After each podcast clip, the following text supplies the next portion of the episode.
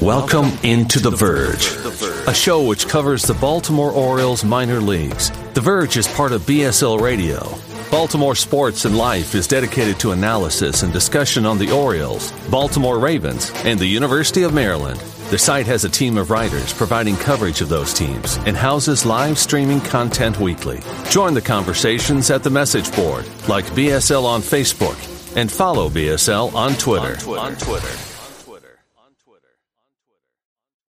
When you need mealtime inspiration, it's worth shopping Kroger, where you'll find over 30,000 mouthwatering choices that excite your inner foodie. And no matter what tasty choice you make, you'll enjoy our everyday low prices, plus extra ways to save, like digital coupons worth over $600 each week. You can also save up to $1 off per gallon at the pump with fuel points. More savings and more inspiring flavors make shopping Kroger worth it every time. Kroger, fresh for everyone. Fuel restrictions apply.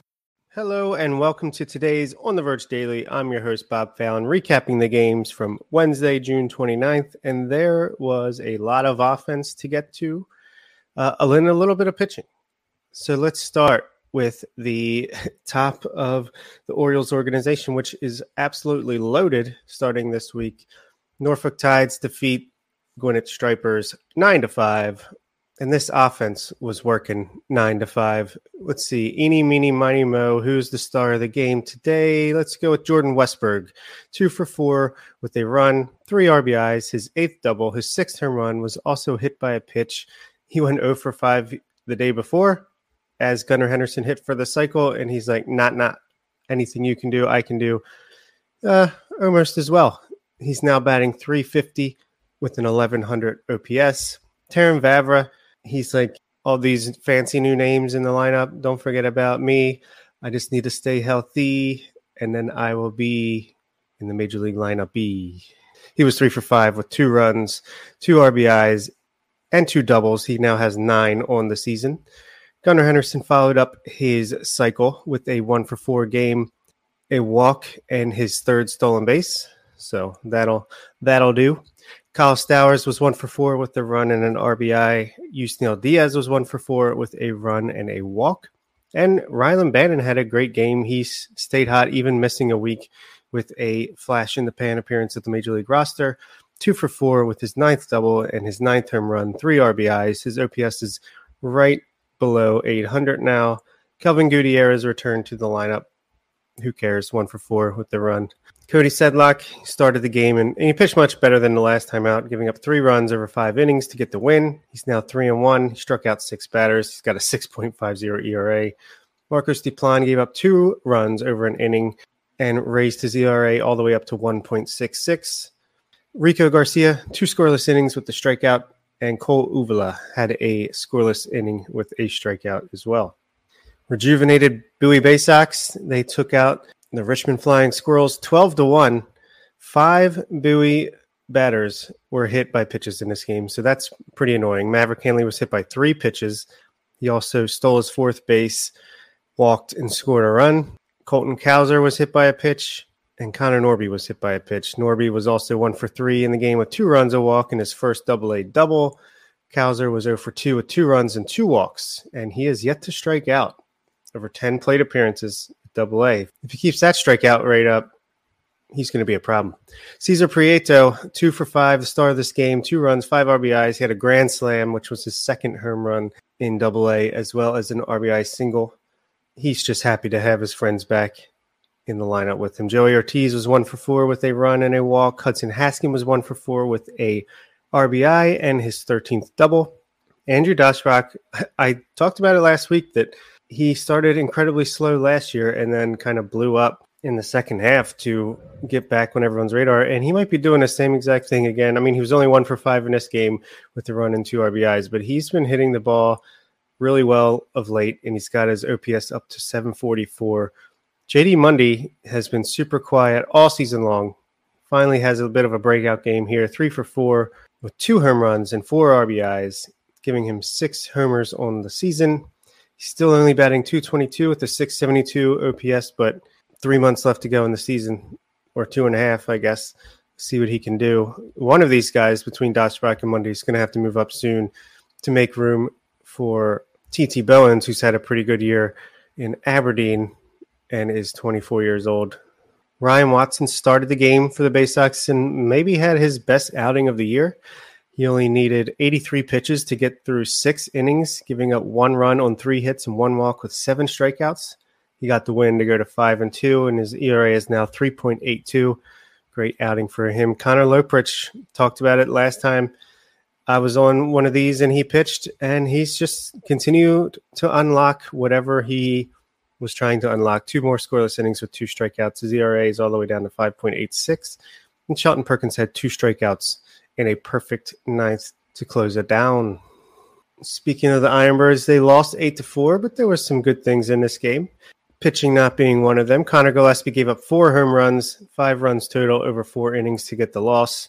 The good news is he didn't walk anybody and struck out four over those four innings, but his ERA is now 3.34. Carson Carter, undrafted free agent signing after last year's draft.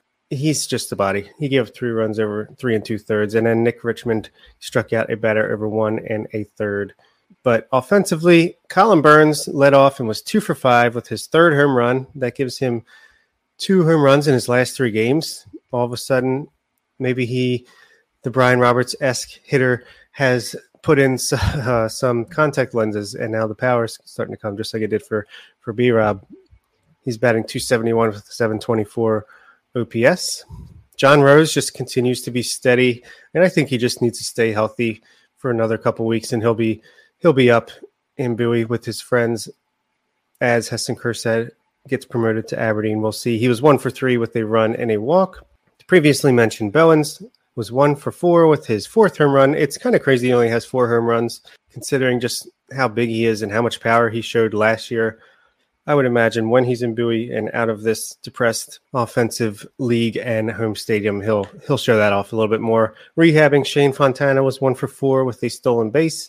Billy Cook, who I just trashed kind of unfortunately in my last down on the farm column of course goes two for four with a home run his fifth davis tavarez had a walk and wilkin grullon was one for three with a walk ryan higgins was 0 for 4 with two strikeouts in his high a debut delmarva shorebirds got crushed by fredericksburg but they still had 13 hits in the game put up four runs plenty of offense to talk about luis valdez this kid is is fun to watch i hope he it continues to improve and stick around in the organization. He was four for six with a run and his 34th stolen base, now batting 263 with a 668 OPS.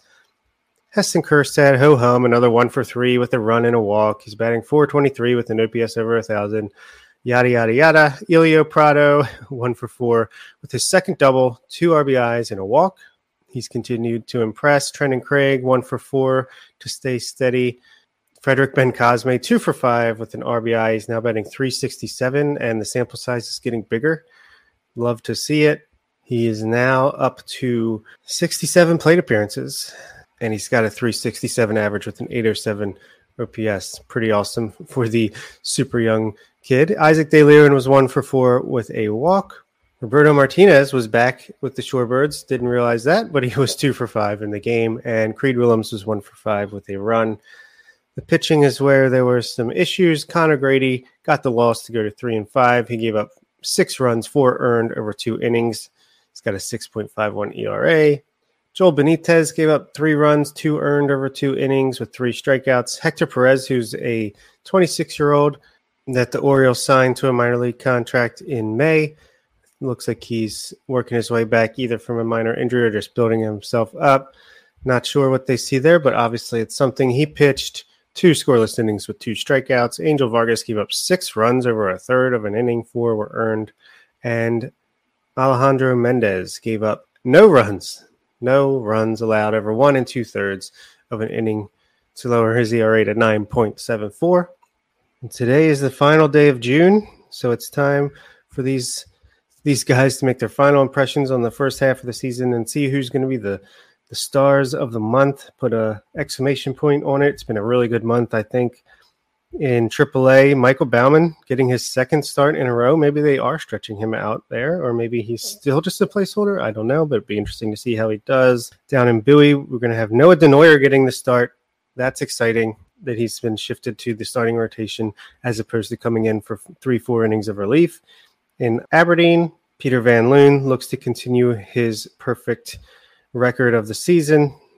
And Davy Cruz on the mound to start for Delmarva tonight. That's a great pitching lineup, and we know the offense and what it's capable of. So I'll be back tomorrow morning to recap those games.